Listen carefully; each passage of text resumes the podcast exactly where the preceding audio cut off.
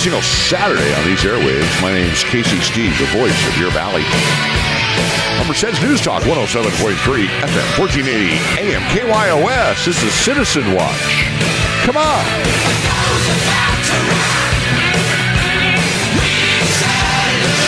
Yeah.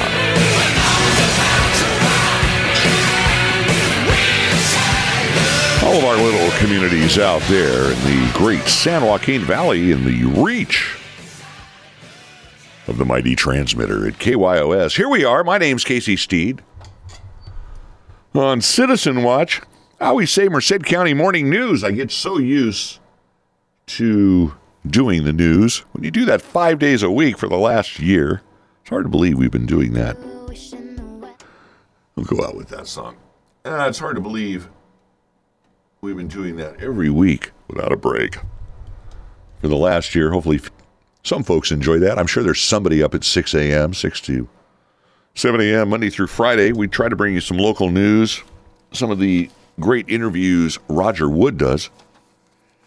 In case you don't hear those, we're not able to bring them all, but some of them. He does six. We only have five days.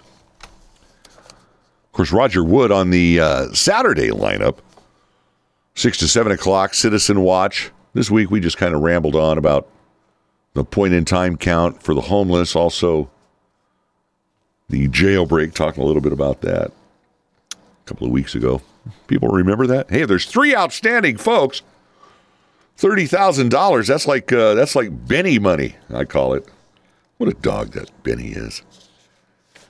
And uh, what else? Seven o'clock. Roger Wood. Seven to nine. Seven seven to nine. Seven to eight o'clock. Roger Wood. Six great episodes. Community conversations. Eight to nine o'clock. Citizen Watch. Of course, today you heard Delray Shelton council member District 6, City of Merced council member District 6. We've had him on these airwaves before, but not often enough. I'll tell you, he's competition for taking over the show with that beautiful voice of Delray's. We talked about Project Unity. This is a project he's brought forward with the city council for uh, with the city council's help, and also some of the who's who in the community. Uh, just going from my memory, Dr. Steve Teachin, uh, Merced College president, uh, uh, the Merced or Merced University of California chancellor. I'm trying to go from memory here, all of the different people he had involved. A couple of school board members. Shane Smith comes to mind. Uh, it was it was really a who's who. So again, Project Unity. We talked to Delray about that in the eight o'clock hour, and then of course nine to nine thirty. Well, that's what you're listening to now. The bonus, the bonus half hour. So we appreciate all of our guests, all of our listeners. I don't know how many are still out there after after listening to me by myself. That's why we try to get guests.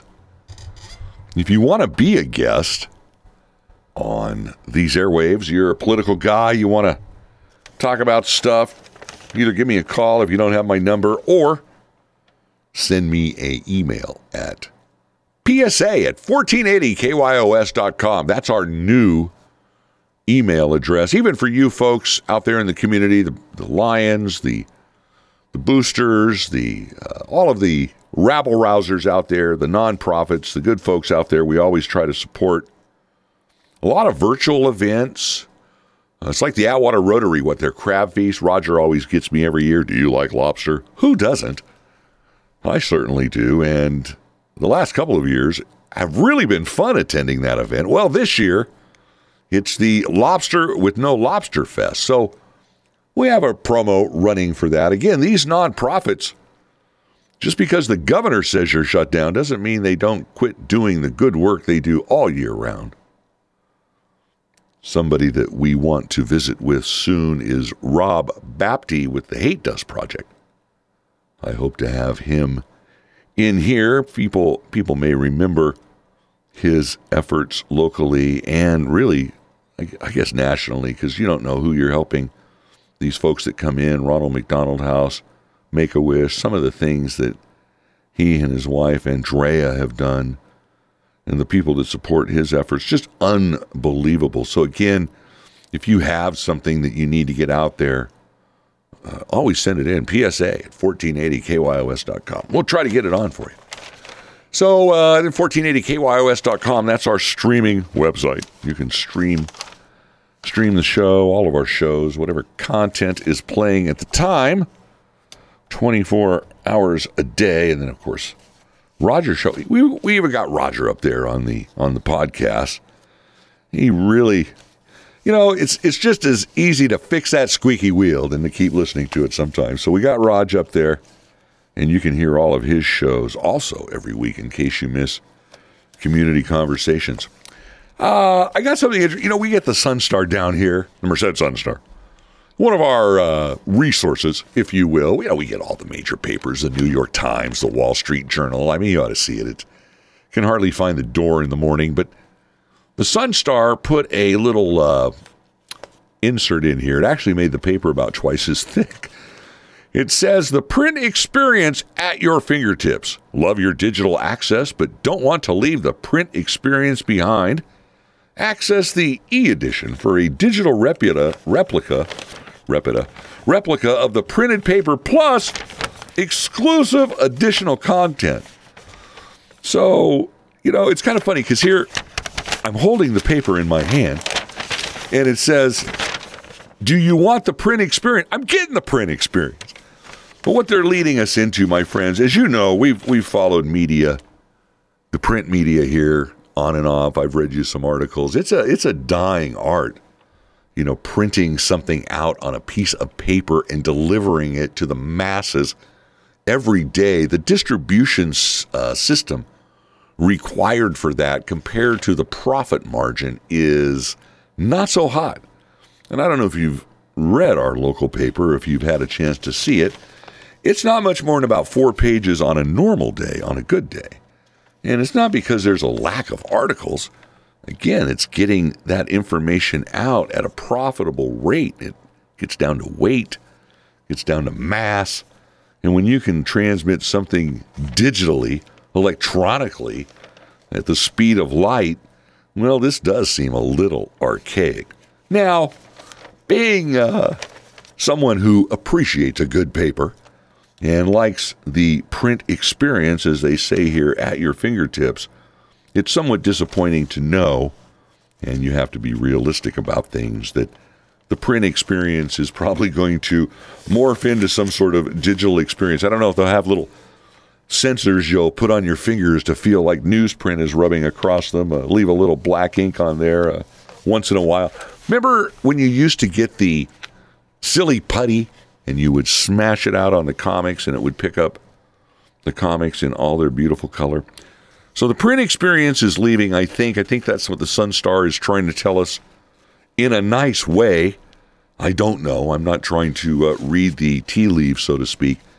But uh, I can tell you, it, it's difficult. It's really difficult. The electronic media, as you know, is uh, immediate. You can get out so much information. I really appreciate well, I wanted to segue into this was the Merced County Times. I really appreciate their publication. This week's edition, for example, a great uh, front page article on one of our embattled councilmen, uh, formerly embattled, has done a great job of uh, keeping his eyes focused on the job uh, at hand. Comes back from some criticism, not only by some folks in the community, but by, by the former council, some former council members. A great article on that. Uh, also, the coverage of this week's Merced County Board of Supervisors meeting. Also, some of the things coming to town. Uh, just, just all kinds of interesting articles from the Merced County Times. And when you talk about the experience, the newsprint experience at your fingertips, that's what you really get every week from the Merced County Times. I know John Derby and his group over there, all of the Johns, John Miller, John Derby, uh, John Whitaker, probably leaving a few, of course, Beverly Barella, a lot of the good reporters they've had over there over the years. And uh, this publication, I don't know how many pages it is. Let's see. Are there numbers here? Yeah, I guess there are. 16. 16 pages. Now, I know it only comes out once a week, but it's, it's a great experience. So, the print experience, get it while you can. Uh, for you youngsters that have never read a newspaper, I don't know. You ought to try it at least once. Hopefully, you see the Merced County Times out there. There's so many places you can get that. And again, some good articles in this week's paper. I wanted to talk about the Atwater City Council meeting. There was actually no, let me go back to let me go back to the County Board of Supervisors meeting. We talked about the vaccine portion of the meeting. That was a big por- a big deal. Obviously, there was a report by the public health department about what's going on, or more more pointedly, what's not going on with getting the vaccine from the state and then getting it into people's arms here. But there were other things they talked about. The meeting started, of course, at ten o'clock. It was a three hour. It was a three hour tour. It was a long meeting. Of course, there was a lot discussed. Uh, Jerry O'Banion, there was some uh, well wishes going out to Jerry O'Banion. Evidently, he's been under the weather, sick. I don't know with what. I don't know if it's the COVID. But somebody that did get the COVID was former Board of Supervisors Chairman Rodrigo Espinoza. He was honored as past chairman. He also talked a very, a very uh, poignant story about his struggles with COVID. Uh, he said he saw the light literally uh, having not having you know really dealt with COVID or having it around, obviously taking precautions. Somebody came over, visited him, boom, he got it. Seven days in the hospital. Said it drove him crazy the first day there. You know, it wasn't like he was uh, just, just being in the hospital. That setting, you know, it's it's very unnerving. So again, he recovered, and uh, we're we're thankful that that has happened. And it was it was just a sobering moment uh, to hear uh, to hear that. So again, there was a lot of talk about the vaccine rollout, bad information from the state. Uh, again, some of the comments just priceless by Supervisor Silveira and Supervisor McDaniel. Then they went on to talk about septic tanks. Now, this is kind of interesting. Normally, not a uh, not a fun subject, but now all septic tanks in the county whether or not you're in the city or not, are going to come under the county's jurisdiction. Removals, replacements, hookups, those type of things, all are coming in the county's purview because septic tanks are considered on-site wastewater treatment plants, believe it or not. They separate the solids, the I mean, very, very basic, very, very basic. I won't get into the dirty details, but a lot of septic tanks are here in the city of Merced. There are a lot of county islands. There's a lot of areas that are not served by sewer. There's no sewer mains in the area. And so, very interesting to see the cities, all six cities, basically punted this issue to the county because they don't want to deal with the enforcement when these things start to fail. You know, do they meet the current codes? Contamination, that sort of thing. The idea is to get everybody onto the uh, sewer system, the septic sewer system, as best they can um, if it's available. But if it's not, then you may have to allow somebody to repair or even replace their septic system within the city of Merced. So now, instead of going down to the city of Merced or the city of Livingston or one of the other four, uh, six or the uh, one of the six incorporated cities we have here in the county of Merced, you now go down to the county, and they're the heavy. And there was some back and forth discussion among the supervisors and CEO Brown about how they really didn't want to take on this responsibility. But evidently, the city managers uh, really groveled to have the county take on this responsibility. Of course, I'm sure there's fees and things that go on with that, but uh, again, they have to take their time to do it. But they're the one that's going to be the heavy if uh, you know you have a problem with your septic tank. So just be aware of that. That you're now going to have to deal with the county of Merced. The cost and feasibility, they say they will look at that. You know, they will look at uh, well, how much is it going to cost for this guy to go onto the sewer, city water, city sewer? I know to get on city water here in the city of Merced.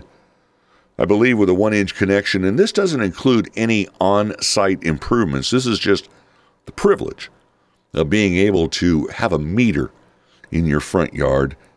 Uh, the cost from the city is $20,000. I believe sewer is commensurate with that. I think it's about 15000 So as you can see, very, very expensive. And that's if it's there. If it's not there, then they may let you rebuild. So interesting conversation back and forth on uh, what they call on-site wastewater distribution or on-site wastewater uh, systems, basically septic tanks.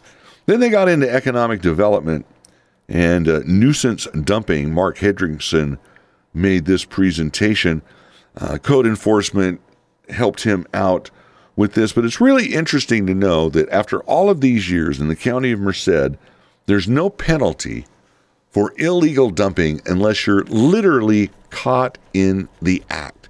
If you're in the middle of scraping it out of the back of your truck, your trunk, you know, letting it fall off the car, whatever you whatever you're dumping wherever you're dumping, and this is a perennial problem uh, here in the county with the orchards, the farms that we have. You've always heard about the illegal dumping of the meth labs, the chemicals, some of the things that get put on people's property that really are very expensive to abate. Uh, even with the marijuana grows, they uh, dump the fertilizers, those sort of thing. Well, just regular household trash has always been a problem. Uh, you even hear it in the country western songs, you know, go along Thigpen Road dumping trash. And there you it seemed like there was always a place in the county that people knew about for years. La Paloma Road there at the gate, people would just dump their trash, or you'd be going out to Snelling and you'd round a curve on 59 and there's a, a TV. You know, it's just unbelievable what some people do, the audacity, the, uh, well, there's another word for it, but I don't think I can say that on a family show. Anyway, no penalty here in the county. So they have now, in 2020, what is today? 2021, they have tightened that up. This is the first reading of the ordinances. Uh, so basically, what they've done, if they can find two pieces of ID, identifying information in the trash, you're going to be uh, tied to the abatement costs, the cleanup costs. So it used to be they had to catch in the act. Now, if they just find the pile of whatever that you've left, they can uh, go through that, sift through that, uh, you know, boxes, labels on boxes, that sort of thing. Evidently, what's happened is people have, and you know, innocently have somebody come and clean up their trash. Uh, these uh, folks that come by, you know, they'll clean up your property, take it to the dump, and then they don't. They save the dump fees. They go to some orchard, some property, agricultural property, whatever. It doesn't have to be ag. It can be you know a vacant lot within the city, and they dump it, and uh, there, there's no there's no penalty. So they've gone and and figured out. Now the problem is, say you have paid somebody to clean your property, they dump it, and they find identifying information. They come back to you, and you say, "Well, hey, I paid for this." They're going to be flexible. They're going to be flexible. They said. Uh, council, or excuse me, Supervisor Pareira related a story where uh, it was kind of a wandering story, but he talked about having cows, and so you really can't drive onto his property, but people leave things along the front of the road. They dumped them illegally out there in the county, and he went through, found some ID, called the gentleman. Uh, the gentleman said, Well, my grandkids uh, said they were going to throw that away. Obviously, they didn't. Supervisor Pareira suggested the grandkids, you know, come out and clean it up as a life lesson, which they did. And uh, so I, I, you know, maybe that's that is the way to go. They talked a little bit about the fees. They wanted to make it painful enough where you got the message, but not punitive, because the fees they were talking about, uh, fifty to five thousand dollars a day, if you're caught uh, for some of these things. I don't know what the degree of penalty. In other words, what's a five thousand dollar day penalty? Is that a couch and a love seat and a TV? Uh, bassinet, or is that just you know the old 50 inch you want to get rid of? Is that 50? I don't know, but five thousand dollars a day that'll get your attention. A few days of that, and you can imagine uh, you wouldn't own your property. Of course, they talked about enforcement methods, and one of those would be the proverbial lien on your property, which they're not opposed to doing. They've done things uh, about that. But then you have to ask yourself, what about the homeless folks? That bring uh, tons, literally, of trash onto private property, farmland, that sort of thing. It kind of, you know, flows out from the transportation right of ways onto private property. Where's the penalties for people? Again, personal responsibility. So, again, a hard problem, but I was just fascinated that there was no, absolutely no uh, nothing on the books about a law against illegal dumping unless you find them. Uh, one thing that Scotty Silveira mentioned, which I thought was important, he goes, You see more illegal dumping because we haven't had the spring cleanups. And the dum dums, as he called them, that uh, continue to do this should have their property liened or some sort of um, penalty. And again, the spring cleanup is a very a really important thing. Here in Merced, they used to let folks just drag everything out to the sidewalk, the curb, certain period of time during the year. It was absolutely unbelievable. And the the amount of things people would throw away. You drive along some streets, it just it looked like people everybody was moving out. And then they got it to the point where you had to take it over to one of the designated drop off locations uh, certain locations would only take certain things, tires, uh, paints, that sort of thing. You only had limited resources. Of course, now we have the bulky item drop off location. There was some talk at the Board of Supervisors meeting about utilizing the resource the city of Merced has. As of, of course, if you don't know, if you're a city of Merced resident, you don't even need a utility bill now. All you need to do is prove that you live in the city limits. So your driver's license something with your address on it. They wanted two forms of ID. They've loosened that up now. You can take stuff over there to Highway 59, Yosemite Avenue, the old Bel- uh, Boulders Unlimited. Uh, no, it's not a coffee shop. No, Boulders Unlimited, uh, excuse me, the bulky item drop off used to be the old Boulders Unlimited over there on the corner of Highway 59 and Yosemite Avenue. They're open four days a week, Tuesday through Friday. I believe it's noon to 3 and then two Saturdays a month. It was one Saturday a month. I don't know if this Saturday is one of those Saturdays, but there was some talk about maybe opening that up beyond Merced County residents. And I say, why not? I mean, if you're over there in Beachwood, which is just uh, you know a love seats throw away from the bulky item drop off, why wouldn't you let somebody come over and drop it off? I mean, isn't the point not having this blight? All over the county. Somebody mentioned when you come in any entrance to the county, you see these you know, piles of trash. It's just terrible. Lloyd Pareira also, after his beautiful story of the grandson getting the lesson from grandpa about not making it all the way to the dump, talked about, uh, wanted to let everybody know it's your trash until it gets to an approved dump facility, uh, you know, basically the dump. So it's it's good to know that, and uh, it, it's good to know that. Unfortunately, you know, some people get duped a little bit, like the grandpa grandson story. But hey, what do you do? Uh, another interesting thing that I found uh, that they kind of cleaned up. Jeremy Ron came up, Cal Fire talked about this water tank requirement in the county. I didn't know there was a water tank requirement in the county, but evidently for new structures uh, in the county, you have to have fire sprinklers. And so the need for a water tank outside of your structure is evidently negated now by the building code for fire sprinklers in a structure. So you could get out of providing this water tank by giving them a $3,000 in lieu of fee, which, you know, when you think about it, what what good is it to have a rule to have a tank if you can just get out of the requirement by paying 3000 bucks? You know, I wanted to cover the Atwater City Council meeting and I just didn't get a chance because we're out of time. I'll tell you, it goes so quick our time together every week. But we'll have more to talk about next week. Really appreciate you listening. My name's Casey Steed, the voice of your valley on Citizen Watch on Merced's News Talk, 107.3 FM, 1480 AM, KYOS. Have a great weekend, enjoy yourself, and we'll see you later.